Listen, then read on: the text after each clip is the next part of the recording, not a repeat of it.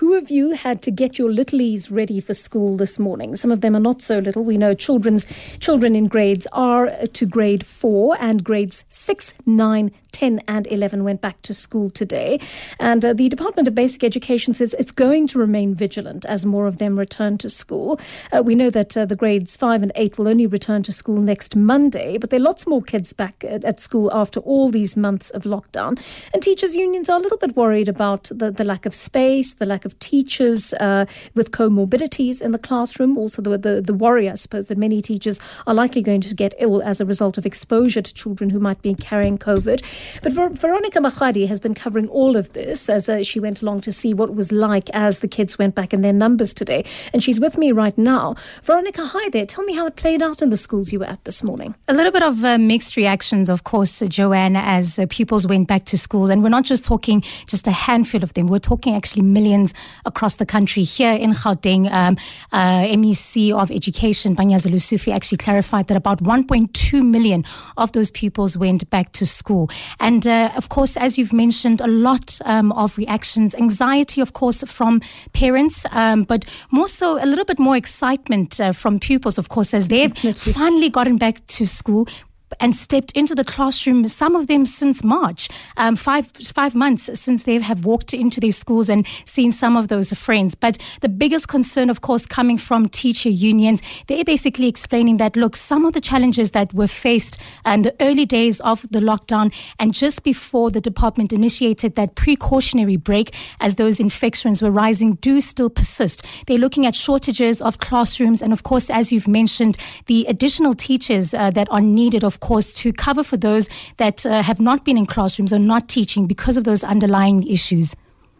Are there many of those schools in that situation, Veronica, where they don't have a lot of their staff, staff complement back because of the comorbidity issue? Absolutely, Joanne. We know that uh, the National uh, Teachers Union's uh, President Allen Thompson said about uh, he's facing about 12,000 teachers, he says, that uh, are still need to be replaced um, across heavens. schools across the country. And we know that this is quite a big issue because those that are available, of course, we're seeing already a system that is somewhat already under pressure. And now we're going to see teachers really inundated um, as they roll in that rotational timetable. The Basic Education Department added that some of the regulations with these pupils returning back to the school will involve some grades coming in in certain times, others on different days. And so this movement will seem quite uh, difficult to execute for teachers. Definitely. I want to ask from a practical point of view how was the sanitization? How was the social distancing that you saw? Is it workable? Well, from the outside, of course, Joanne, you know that media is not allowed within the schools. It, it seems right. quite stringent. Um, you've seen lines um, across the pavements for pupils to come in. You know, there is that measure of writing in your temperature, your name, um, and forms that they have to fill in. So a lot of that screening, a lot of those stringent measures. However, in the classroom during break times, well, that's anybody's guess. That's true. It's it's very difficult, I would imagine, particularly for the, for the littlies who go back. They don't really have a concept of of not grouping, not hugging, and so forth. That must be quite difficult for those grades. uh, Absolutely, Veronica. Joanne. And uh, we're not just seeing those uh, grade ones and twos and threes. We're also seeing um, under level two of the lockdown preschools also being allowed to open, as well as early childhood development centers. And of course, that is going to be um, quite a challenge, um, of course, on how to cre- create that social distancing and that overcrowding. Um, and of course, as more um, of these jobs in the economy open up, pupil well, parents will have to leave their children there, which is a great relief. But uh, we are hoping that you know these uh, preschool nurseries are putting in those right measures and uh, you know just to control that from for the little people. All right. Thank you very much for that, Veronica Makhoali, uh, commenting on all of the grades that have gone back today. Millions of children, as she told us. And let's hope, I mean, if, if you want to share with us what your thoughts are on, uh, on the first day back for your child, maybe even have a child wants to speak to us, uh, give us a call on 011 30702. I'd love to hear from kids who went back to school today. How did you find it?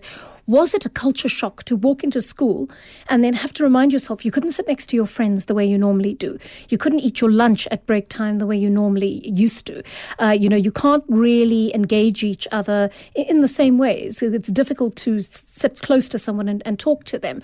Um, it, it's difficult from a sporting point of view as well. I mean, my daughter's school also sent a message along saying they don't have permission yet to continue with school sport as we speak. I'd love to hear about your experience and if you're a parent, what it was like to send send your child back to school today, especially if you've got a little, a grade R or child in one of those lower grades, and, and you're a little bit concerned about whether the school did have its uh, sanitization protocols in place.